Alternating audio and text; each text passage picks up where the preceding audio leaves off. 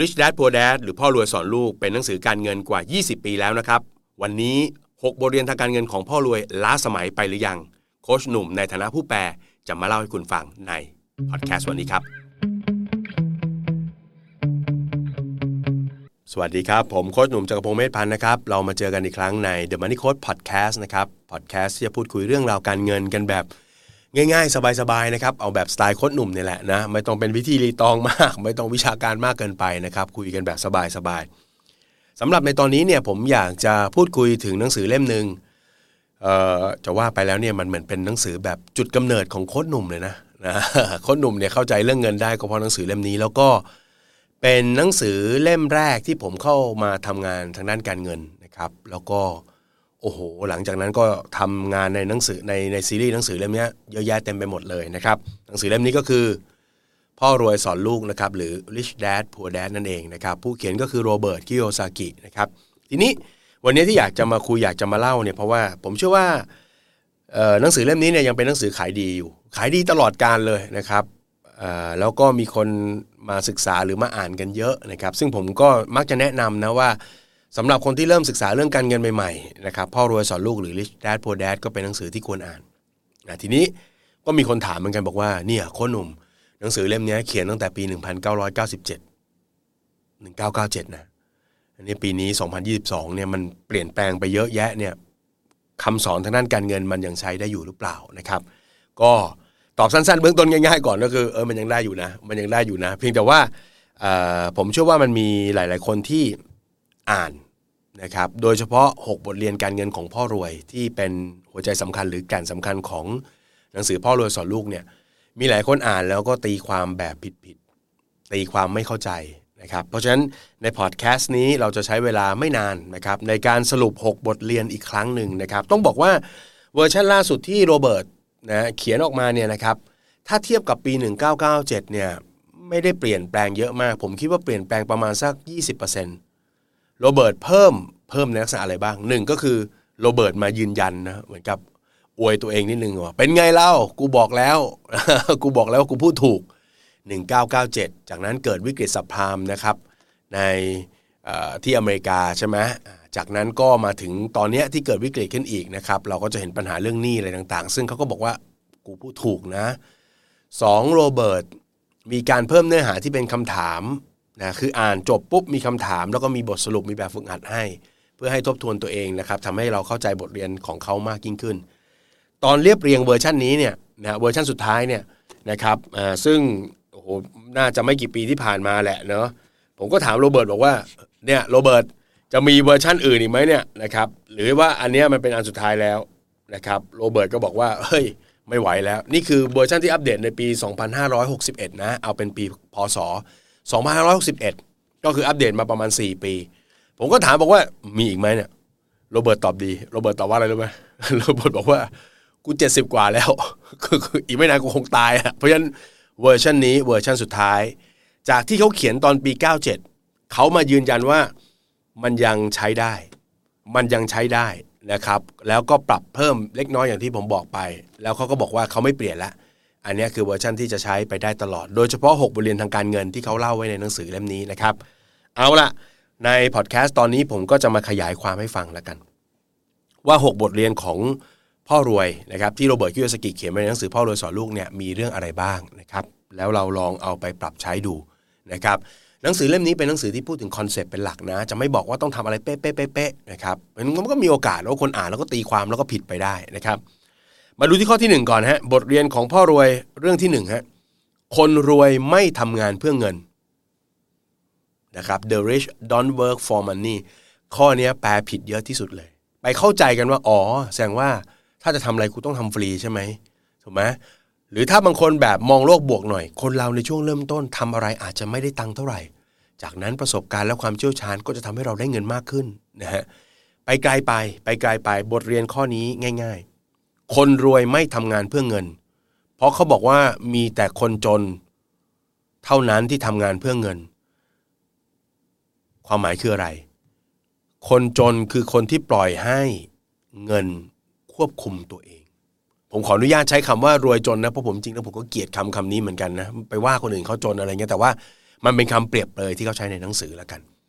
คนที่มีการเงินไม่ดีเนี่ยคือคนที่ปล่อยให้เงินควบคุมเราแล้วเราต้องตื่นตอนเช้าตั้งใจทำงานนะครับแล้วก็อาจจะต้องทำเสริมในเสาร์อาทิตย์ด้วยเพื่อหาเงินมาตอบโจทย์เพื่อหาเงินมาแก้ปัญหาชีวิตคนทำงานเพื่อเงินคือคนที่หาเงินเพื่อแก้ปัญหาการเงินของตัวเองเราไปเป็นหนี้มากมายเป็นหนี้ที่เราจ่ายไม่ไหวเสร็จแล้วเราก็ต้องวิ่งหาเงินทำงานเพื่อเงินเพื่อให้ได้เงินมาแล้วก็ตอบโจทย์หรือแก้ปัญหาทางการเงินที่เราเจออยู่ในทุกๆเดือนนะครับเพราะฉะนั้นหัวใจของข้อที่หนึ่งจริงๆแล้วก็คืออย่าสร้างภาระหนี้เกินตัวหรือต้องดูแลสภาพคล่องของเราให้ดีตลอดเวลาทำไมคนที่ถูกเงินควบคุมมันถึงเป็นปัญหาเพราะว่าถ้าเราถูกเงินควบคุมเนี่ยสมองเราเนี่ยจะไม่สามารถคิดอะไรที่มันไปไกลหรือใหญ่โตหรือมีจินตนาการได้มากนะครับมากเพียงพอที่จะสร้างความมั่งคั่งให้กับตัวเองเพราะว่าอะไรก็มันเดือดร้อนมันมีหนี้ต้องจ่ายดังนั้นถ้าจะทำอะไรที่เป็นการฝึกเป็นการเรียนรู้เราจะไม่อยากรอเราจะอยากได้เงินเร็วๆเพราะว่ามันมาอีกแล้วทุก30วันต้องจ่ายหนี้อีกแล้วเพราะฉะนั้นข้อนี้ถือว่าเป็นข้อที่สำคัญมากนะครับมันถึงถูกวางไว้เป็นข้อที่1ถ้าเราเป็นคนควบคุมเงินหารายได้มามีเก็บออมใช้จ่ายเพียงพอแล้วก็มีเอาไปลงทุนต่อยอดคนกลุ่มนี้จะไม่ใช่คนทำงานเพื่อเงินเพราะฉะนั้นคำถามข้อที่1ก่อนวันนี้คุณมีภาระเหนื่อยหนักจนคุณต้องทำงานเพื่อหาเงินมาแก้ปัญหาเรื่องเงินหรือเปล่าถ้าคุณไม่ได้ทำแบบนั้นคุณมีโอกาสที่จะเป็นคนรวยนะครับข้อที่2ครับข้อที่2เนี่ยคนรวยมีความรู้เรื่องของเงินทอง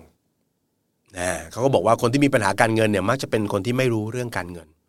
แล้วก็ความรู้เรื่องการเงินซึ่งเขาถือว่าเป็นความรู้การเงินพื้นฐานเลยนะที่โรเบิร์ตคิโยซากิเล่าไว้ในเล่มนี้ก็คือเรื่องของการแยกให้ได้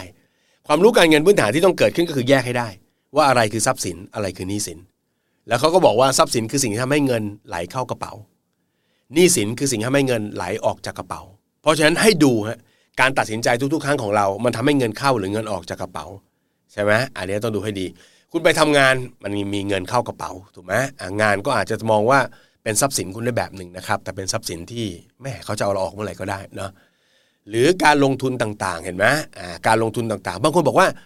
อย่างนี้ถ้าผมกู้เงินไปลงทุนก็แสดงว่าผมกู้ไปเพื่อสร้างทรัพย์สินเปล่าต้องดูบทสุดท้ายด้วยยกตัวอย่างเช่นกู้เงินซื้อบ้านหลังนึงผ่อนต่อเดือน10,000เก็บค่าเช่าได้ 7,000 อย่าไปตีว่าการกู้เงินครั้งนี้เรากู้เพื่อลงทุนแสดงว่าเป็นการสร้างทรัพย์สินเปล่าบ้านมันต้องผ่อน10,000อ่ะคุณเก็บได้แค่ 7,000 ดังนั้นมันเป็นหนี้สินจุดจบของการกู้อันนี้คือเป็นหนี้สินนึกภาพออกไหมฮะแต่ถ้าบอกว่ากลับกันฮะผ่อน 7,000 ค่าเช่า 11,000 จุดจบของการกู้นะตลอดทั้งกระบวนการกู้จนเป็นเจ้าของบ้านปล่อยเช่ามันเป็นบวกอันนี้คือทรัพย์สินเพราะฉะนั้นเขาบอกว่าถ้าเราแยกได้ว่าอะไรคือทรัพย์สินหนี้สินเนี่ยนะครับไม่พอนะมันมีอีกนิดนึงคือแล้วก็ต้องหมั่นสะสมทรัพย์สินแล้วก็ควบคุมการสร้างหนี้สินคือเขาไม่ได้บอกว่าสร้างหนี้ไม่ได้คนไปเข้าใจว่าอ่านพ่อรวยสอนลูกแสดงว่าผมไม่ควรกู้ซื้อบ้านเหรอครับโค้ชเปล่าถ้าคุณกู้ซื้อบ้านแล้วต้องผ่อนประมาณ 20,000 แต่คุณมีรายได้ 50,000 คุณมีนะครับดอกเบี้ยมีเงินปันผลอะไรต่างๆจัดการกับค่าเช่าตัวนี้ได้มันก็ถือว่าโอเคแต่เขาให้รู้ให้แยกให้ได้เพื่อที่จะเป็นไงฮะคอนโทรลหน่อยอย่าให้หนี้เยอะเกินไปถูกไหมอย่าให้สิ่งที่ทำให้เงินออกจากกระเป๋าเยอะแล้วก็พยายามเพิ่มสิ่งที่ทำให้เงินไหลเข้ากระเป๋าอย่างนี้ต่างหากอย่าไปสุดโต่งว่าอ๋อกูซื้อบ้านไม่ได้ไม่ใช่กูต้องเช่าเขาไปตลอดไม่ใช่นะฮะไม่ใช่เพราะฉะนั้นความรู้ทางด้านการเงินที่หนังสือพ่อรวยสอนลูกอยากจะชี้ให้เห็นชัดที่สุดคือคนเราต้องแยกให้ได้เพราะสุดท้ายเวลามาประเมินว่าใครการเงินดีไม่ดีเนี่ยดูจากของสะสมเขาก็ได้ถ้าของสะสมก็เป็นหุ้นเป็นกองทุนรวมเป็นเงินฝากก็ได้เอาเป็นสลากออมทรัพย์ก็พอไหวเว้ยเป็นเหรียญคริปโตเอาหรือเป็นของมีมูลค่าเป็นภาพวาดนะฮะหรืออะไรต่างๆอย่างเงี้ยอันเนี้ยเขามีโอกาสจะรวยแต่ก็ต้องไปดูฝั่งหนี้สินเขาด้วยถูกไหมฮะก็อย่าให้มันมากเกินไอ้พวกทำเงินออกจากกระเป๋าก็เอาแบบที่พอเหมาะนะเอาแบบที่จำเป็นอาจจะมีบ้านสักหลังนึงมีรถสักคันนึงบางคนอาจจะเรียนต่อไม่มีทุนก็อาจจะมีกยศไม่เป็นไรนะครับคอนโทรลหนี้สินให้อยู่ในระดับควบคุมได้แล้วหมั่นสร้างแล้วก็สะสมทรัพย์สินนะครับนี่คือหัวใจของการแยกให้ออกว่าอะไรคือทรัพย์สินหนี้สิน มันก็เลยโยงไปสู่ข้อที่3ครับความรู้นะครับบทเรียนทางการเงินของพ่อเลยข้อที่3ก็คือ my your own business นะฮะบางคนบอกอ๋อแสดงว่ามันต้องสร้างธุรกิจส่วนตัวแล้วก็มีธุรกิจบางกลุ่มเนี่ยเอาหนังสือเล่มนี้ไปโปรโมทใหญ่เลยเห็นไหมพ่อรวยยังบอกเลยนะครับว่าให้สร้างธุรกิจของตัวเองนะฮะบางคนบอกว่าพ่อรวยไม่ใช่พ่อกูนี่กูไม่ต้องเชื่อก็ได้นะครับนะไม่จำเป็นจริงๆบทเรียนที่3เนี่ยมันต่อจากบทเรียนที่2เมื่อแยกได้ว่าอะไรคือทรัพย์สินอะไรคือหนี้สินเนี่ยก็ให้พยายามหมั่นสร้างและสะสมทรัพย์สินอะไรก็ตามที่สร้างกระแสเงินสดได้ถือว่าเป็น business ได้เหมือนกันหมดยกตัวอย่างเช่นคิดอะไรไม่ออกเอาเงินไปฝากก็ภาพมันก็จะคล้ายกับเราทำธุรกิจให้กู้เงินถูกไหมเราเอาเงินไปให้ธนาคารยืมเพื่อเขาไปทำกิจการของเขาแม้ว่ามันจะได้แค่จี๊ดเดียวคือ25สตางค์แต่ก็ถือเป็น business เอาเงินไปลงในหุ้นก็เหมือนกับว่าเราเป็นหุ้นส่วนของกิจการนั้นเราเป็นเจ้าของกิจการนั้นด้วยเห็นไหมเราเป็นเจ้าของกิจการเราเป็นเจ้าของทรัพย์สินเห็นไหมฮะเอาเงินไปซื้อเหรียญคริปโตเห็นไหมเอาเงินไปครอบครองบ้านหรือคอนโดแล้วปล่อยเช่าได้หมดเลยเพราะฉะนั้นข้อ3จริงๆเนี่ยมาโยนบิสเนสหรือสร้างธุรกิจของตัวเองเนี่ยโดยหลักที่มันเป็นแก่นจริงๆก็คือสะสมทรัพย์สินลองเช็คตัวเองสิครับคุณทำงานตั้งแต่อายุ20เคยลองเอากระดาษ A4 สักแผ่นหนึ่งมานั่งลิสต์ไหมว่าเรามีทรัพย์สินอะไรบ้างและทุกๆปีมันโตขึ้นไหมถ้าเกิดว่าเราสะสมทรัพย์สินและทุกๆปีมันโตขึ้นสิ่งที่มันจะเกิดขึ้นก็คือวันหนึ่งคุณก็จะมั่งคั่งแล้วคุณก็เป็นมหาเศรษฐีได้เหมือนกันสะสมทรัพย์สินคอนโทรลหนี้สินเพราะฉะนั้นข้อนี้คือเวลาที่ผ่านไปคุณต้องแปลงรายได้คุณต้องแปลงเงินที่หายได้ให้กลายเป็นทรัพย์สินทรัพย์สินนั่นคือเปรียบเสมือนธุรกิจของคุณเองที่มันจะสร้างกระแสเงินสดให้กับคุณในระยะยาวๆข้อที่4ครับบทเรียนที่4ครับบทเรียนที่4นั้นก็คือเรื่องของสิทธิประโยชน์ทางภาษีนะจริงๆข้อนี้เนี่ยถ้าอ่านหนังสือพ่อรวยสอนลูกเขาจะเปรียบเทียบระหว่างภาษีเงินได้บุคคลธรรมดากับภาษีนิติบุคคลซึ่งเป็นพวกบริษัทจำกัดต่างๆโรเบิร์ตไม่ได้โชว์หรือแยกแยะว่าภาษีเงินได้บุคคลธรรมดาเนี่ยเสียเยอะมากเมื่อเทียบกับภาษีนิติบุคคลแล้วรูปแบบการจ่ายก็ไม่เหมือนกันถ้าเป็นภาษีเงินได้เขาหักภาษีเราไปก่อนเหลือเท่าไหร่เราเอาไปใช้นะแต่ถ้าภาษีนิติบุคคลคือเราสามารถเอารายจ่ายของเราไปหักค่าใช้จ่ายได้ก่อนเหลือกำไรสุทธิเท่าไหร่ค่อยไปเสียภาษีแต่เขาไม่ได้ชี้ให้ทำธุรกิจฮะแต่เขาให้เรารอบคอบกับเรื่องของภาษีมากขึ้นเมื่อไหร่ก็ตามที่คุณรายได้ยังไม่เยอะคุณอาจจะไม่กังวลมากคุณอาจจะทำธุรกิจในนามบุคคลนะในนามตัวคนเองคุณเองคนเดียวก็ได้แต่ถ้าถึงจังหวะที่คุณเริ่มมั่งคั่งขึ้นรายได้มากขึ้นภาษีจะเป็นรายจ่ายหนึ่งที่ใหญ่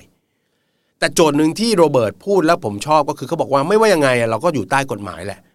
ดังนั้นสิ่งที่คุณต้องทำก็คือพยายามหาทางลดค่าใช้จ่ายจากภาษีให้ถูกต้องตามกฎหมายซึ่งนั่นหมายความว่าความรู้ทางด้านภาษีความรู้การเงินในเรื่องของภาษีเป็นเรื่องที่มีความสำคัญมากนะครับมีอยู่ครั้งหนึ่งผมไปบรรยายที่จังหวัดหนึ่งไม่พูดชื่อแล้วกันขณะที่บรรยายเราก็จะไล่เรื่องบรรยายนะตั้งแต่สภาพคล่องจัดการหนี้การออมภาษีการลงทุนเกษียณว่าไปจังหวะที่ผมเล่าเรื่องของภาษีก็มีคนเรียนกลุ่มหนึ่งเดินออกผมก็เลยเบรกก็บอกเอ้าไปไหนทำไมไม่เรียนเรื่องภาษีเขาบอกว่าอ๋อรายได้ผมน้อยครับยังไงก็ไม่เสียภาษีผมก็เลยถามเขากลับไปว่าแล้วชาตินี้จะไม่เสียภาษีเลยเหรอชาตินี้เราจะมีรายได้ไม่ถึงเกณฑ์ภาษีเลยเหรอเพราะฉะนั้นในมุมของผมนะฮะผมเสียภาษีเยอะผมแฮปปี้ฮะในมุมนึงเพราะผมหารายได้ได้เยอะแต่ผมจะพยายามใช้ความรู้ทางด้านการเงินแล้วก็ทำการลดหย่อนภาษีแบบที่ถูกต้องตามกฎหมายครับผมไม่เคยทำอะไรผิดกฎหมายแต่เรามีรายได้เยอะเราเสียภาษีนั่นเป็นสัญญาณบอกว่าเรากำลังไปสู่ความมั่งคั่งดังนั้นคนที่ไม่ใส่ใจเรื่องภาษีก็แสดงว่าชาตินี้เราจะไม่รวยเลยเหรอถูกไหมฮะเราต้องคิดเรื่องนี้เพราะฉะนั้นโรเบิร์ตบอกว่าภาษีเนี่ยเป็นค่าใช้จ่ายตัวหนึ่งที่สูงมากดังนั้นคนที่จะประสบความสำเร็จในการเงินคนรวยไม่รู้เรื่องภาษีไม่ได้แล้วก็ต้องใช้สิทธิประโยชน์ทางภาษีให้ถูกต้องตามกฎหมายประหยัดภาษีแบบถูกต้องตามกฎหมาย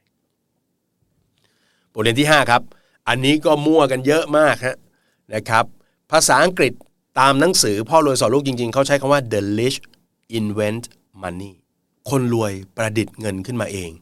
คนรวยสร้างเงินขึ้นมาเองนะครับพอแปลเป็นภาษาไทยก็แบบสร้างแบบเป็นการตลาดนิดนึงว่าคนรวยมีแท่นพิมพ์เงินเป็นของตัวเองนะครับคือถ้าเราไปทำแท่นพิมพ์เงินของตัวเองติดคุกนะฮะ ความหมายคือมันก็เป็นการย้ำอีกนั่นแหละฮะว่าเราสามารถสร้างอะไรก็ได้ให้มันกลายเป็นทรัพย์สินสร้างอะไรก็ได้ให้มันกลายเป็นทรัพย์สินถ้าเรามีทรัพย์สินนั้นก็คือสิ่งที่ทำให้เงินสดไหลเข้ากระเป๋าเขาก็เลยอนุมานว่าทรัพย์สินเนี่ยเหมือนแท่นพิมพ์เงินไงถ้าคนเราสะสมทรัพย์สินเยอะๆก็จะมีแท่นพิมพ์เงินเยอะๆมีเงินพิมพ์เข้ามานะครับไหลเข้ากระเป๋าเราทุกเดือนนะครับอย่างเช่นพวกค่าเช่าต่างๆทุกๆครึ่งปีอย่างเช่นดอกเบี้ยทุกๆปีอย่างเช่นเงินปันผลอะไรแบบนี้เป็นต้นโอเคไหมประเด็นคือโรเบิร์ตบอกว่ามันมีแท่นพิมพ์2ประเภทนะแท่นพิมพ์ประเภทแรกเป็นแท่นพิมพ์ที่เราซื้อเอายกตัวอย่างเช่นหุ้นกองทุนรวมเงินฝากเราต้องเอาเงินไปจ่ายโอเคไหมเราเอาเงินไปจ่ายได้หุ้นมาหุ้นปันผลให้เราเห็นไหมมันเหมือนเป็นแท่นพิมพ์เงินเลยกับอีกแบบนึงคือแท่นพิมพ์ที่เราสร้างขึ้นมาเองยกตัวอย่างเช่นผมสร้างธุรกิจสักธุรกิจหนึ่งขึ้นมาเสร็จแล้วผมจ้างคนเก่งเข้ามาทำงานแทนทั้งหมดผมไม่ต้องทำงานผมประดิษฐ์แท่นพิมพ์นี้เพราะว่าไอ้บริษัทแบบนี้มันเป็นของผมคนเดียวมันไม่เหมือนหุ้นสมมติว่าหุ้นปตท.หุ้นปูนซีเมนต์ไทยทุกคนก็มีสิทธิ์ซื้อเป็นเจ้าของอันนั้นคือแท่นพิมพ์ประเภทซื้อเอาแต่แท่นพิมพ์ประเภทสร้างเนี่ยมันจะเป็นแท่นพิมพ์ที่สามารถสร้างเงินให้เราได้ไม่จำกัดแล้วก็สร้างความมั่งคั่งได้รวดเร็วกว่านะครับจริงๆแล้วมันมีคำเชื่อมคำหนึ่งก็คือคำว่า leverage หรือพลังทวีนะครับซึ่งถ้าเราอ่านพ่อรวยสอนลงทุนนะครับซึ่งเป็นเล่มที่3ในซีรีส์ของพ่อรวยสอนลูกเนี่ยเราจะเข้าใจคำนั้นว่าอ๋อ leverage หมายถึงเนาะการที่เราใช้เงินน้อยๆแล้วสามารถนำไปสร้างผลตอบแทนเยอะๆได้คือเราอาจจะใช้เงินเราน้อยแต่ใช้เงินคนอื่นจากการกู้เอามาเป็นหุ้นส่วนpre order ขายลิขสิทธิ์สิทธิบัตรนะครับแล้วก็สร้างเป็นเงินได้เหมือนกันเพราะฉะนั้นไอเดียเนี่ยมันก็จะย้ำๆซ้ำๆเหมือนเดิมก็คือคุณมีทรัพย์สินไหมคุณมีทรัพย์สินไหมคุณมีทรัพย์สินไหมคุณมีสิ่งที่ทำให้เงินไหลเข้ากระเป๋าไหมคุณมีสิ่งที่ทำให้เงินไหลเข้ากระเป๋าไหมนี่คือคีย์หรือหัวใจนะครับบทที่5คนรวยประดิษฐ์เงินหรือสร้างเงินได้เองเพราะว่าเขามีรูปแบบที่มากกว่าคนทั่วไปก็อาจจะใช้ซื้อกองทุนรวมฝากเงินซื้อพันธบัตรซื้อหุ้นกู้ซื้อกองทุนรวมมีแค่ของที่เขาขายมีแค่ทรัพย์สินแบบที่เขาขายแต่ถ้าคนรวยเขาจะสร้างทรัพย์สินขึ้นมาเองนั่นจึงเป็นเหตุผลที่ผู้ประกอบการที่ประสบความสำเร็จเข้าถึงมั่งคั่งได้เร็วกว่าการลงทุนประเภทนี้แต่ไม่ได้บอกว่าคนลงทุนทำธุรกิจของตัวเองเนี่ยมันจะรอดหมดนะก็มีเจ๊งความเสี่ยงมันก็สูงกว่านะครับอันนี้ก็ทำให้เราเข้าใจไว้ก่อนละกันนะข้อสุดท้ายครับบทที่6ครับบทเรียนการเงินสำหรับพ่อรวยก็คือทำงานเพื่อเรียนรู้อย่าทำงานเพื่อเงินแยก2คำเมื่อกี้บทที่1คือคนรวยไม่ทำงานเพื่อเงินนั่นหมายความว่าคนรวยจะไม่สร้างปัญหาให้ตัวเองใครอยากจะรวยต้องพยายามให้ปัญหาการเงินเบาทุเลาเบาบางก่อนนะจะได้มีจินตนาการในการสร้างเงินนะครับเหมือนกับคำที่ในหนังสือพูดว่า money is an idea เงินคือความคิดแต่ทำงานเพื่อเรียนรู้ความหมายของโรเบิร์ตก็คือว่าแหมมันตอนเริ่มต้นน่ะคุณจะทำอะไรก็ตามไม่มีทางหรอกที่ประเภทจับปุ๊บได้เงินเป็นร้อยล้านจับปุ๊บได้เงินเป็นพันล้านมันคือกระบวนการของการเรียนรู้มันคือกระบวนการของการต่อยอดการสร้างความมั่งคั่งนั้นมันจะเป็นเหมือนกับขั้นบันไดที่ต้องค่อยๆต่อยอดไปคุณเริ่มทำธุรกิจอะไรสักอย่างหนึ่งคุณอาจจะทดลองทำจากมีสินค้าเล็กๆนะครับคนซื้อไม่ได้เยอะได้เงินไม่ได้มากเจียดเวลาจากการทำงานประจำของคุณมาเริ่มสร้างธุรกิจนะพอเริ่มมีคนซื้อมันก็ถือว่าเป็นธุรกิจแล้วถูกไหมมีเซลลิ่งเกิดขึ้นก็มีบิสเนสเกิดขึ้นจากนั้นคุณก็ต้องเรียนรู้ทำความเข้าใจลูกค้าให้มากขึ้นถูกไหมฮะคุณก็อาจจะมีรายสินค้าอะไรต่างๆมากขึ้นเข้าใจเรื่องการเงินมากขึ้นเข้าใจเรื่องสินเชื่อเข้าใจเรื่องมาร์เก็ตติ้งเข้าใจเรื่องของระบบบัญชีเข้าใจเรื่องการบริหารคนนะครับทั้งหมดนี้คือกระบวนการการสร้างความมั่งคั่งเป็นกระบวนการดังนั้นคนที่มาถึงถามเลยว่าทำแล้วได้เงินเยอะไหมถูกไหมทำแล้วได้เงินเยอะไหมทำแล้วจะได้เงินเร็วหรือเปล่าคนกลุ่มนี้จะไปถึงจุดที่มันจะเป็นความมั่งคั่งอย่างยั่งยืนหรือเป็นคนรวยก็อาจจะยากหน่อยเพราะว่าโจทย์ของเขาคือต้องได้ตรงนั้นต้องได้เดี๋ยวนั้นนะครับเพราะฉะนั้นการสร้างความมั่งคั่งเป็นกระบวนการและมีกระบวนการสำคัญก็คือการเรียนรู้นะครับเพราะฉะนั้นเริ่มต้นจากเล็กอดทนเรียนรู้พัฒนาตัวเองอยู่ตลอดนะครับไม่ตั้งโจทย์จากการได้เงินเยอะแยะเพราะว่าใครก็อยากได้เงินเยอะทั้งนั้นแหละนะครับแต่ทุกคนก็ต้องยอมรับความจริงว่ามันมีกระบวนการมีเวลาของมันนะครับ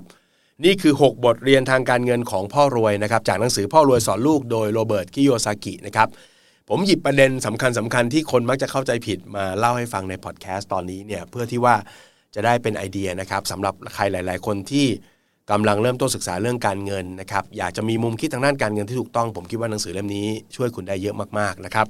ยังมีไอเดียดีๆอยู่อีกเยอะเลยนะครับ6บทเรียนที่ผมเล่าให้ฟังนั้นเป็นเซสชั่นแรกเซสชั่นหลังมันจะมีพูดถึงอุปสรรคสำคัญที่ทำให้เราไม่ประสบความสำเร็จความหมายคือมีความรู้เข้าใจทุกอย่างแต่ทำไม่ได้มันจะมีปัจจัยอื่นเช่นความกลัวความหยิ่งยโสในตัวเองสิ่งต่างๆเหล่านี้นะครับทั้งหมดทั้งมวลก็จะอยู่ในหนังสือเล่มนี้นะครับสามารถหาซื้อได้นะครับที่ร้านC1นะครับพ่อรวยสอนลูกหรือจะฟังเป็นหนังสือเสียงก็ได้ต้องบอกนะครับว่าเวอร์ชันหนังสือเสียงเนี่ยพ่อรวยสอนลูกเป็นเสียงของผมเองนะครับเป็นคนอ่านให้ฟังทั้งเล่มเลยนะครับก็ถ้าชอบก็อาจจะฟังเป็นสไตล์หนังสือเสียงก็ได้นะครับนี่คือพ่อรวยสอนลูกนะครับกับ Money Coach Podcast ใน EP นี้นะครับใน EP ต่อๆไปก็อาจจะมีหนังสือเล่มอื่นๆนะครับหยิบมาเล่าระหว่างทางในการให้ความรู้ให้ข้อมูลทางการเงินก็จะมีเรื่องราวหนังสือการเงินดีๆมาอธิบายให้ฟังกันแบบนี้อีกนะครับถ้าชอบก็บอกกันมานะครับแล้วก็ติดตามใน EP ต่อๆไปได้นะครับก็ติดตามที่ช่อง YouTube นี่แหละนะครับแล้วก็ช่องพอดแคสต์ทั้งหมดเลยไม่ว่าจะเป็น Apple Podcast นะครับ Spotify นะครับรวมถึงช่องทางต่างๆนะครับรับชมรับฟังกันได้ก็ฝากติดตามด้วยนะครับแล้วบอกเพื่อนด้วยนะว่ามีพอดแคสต์ดีๆแบบนี้ The Money Coach Podcast ครับสวัสดีครับ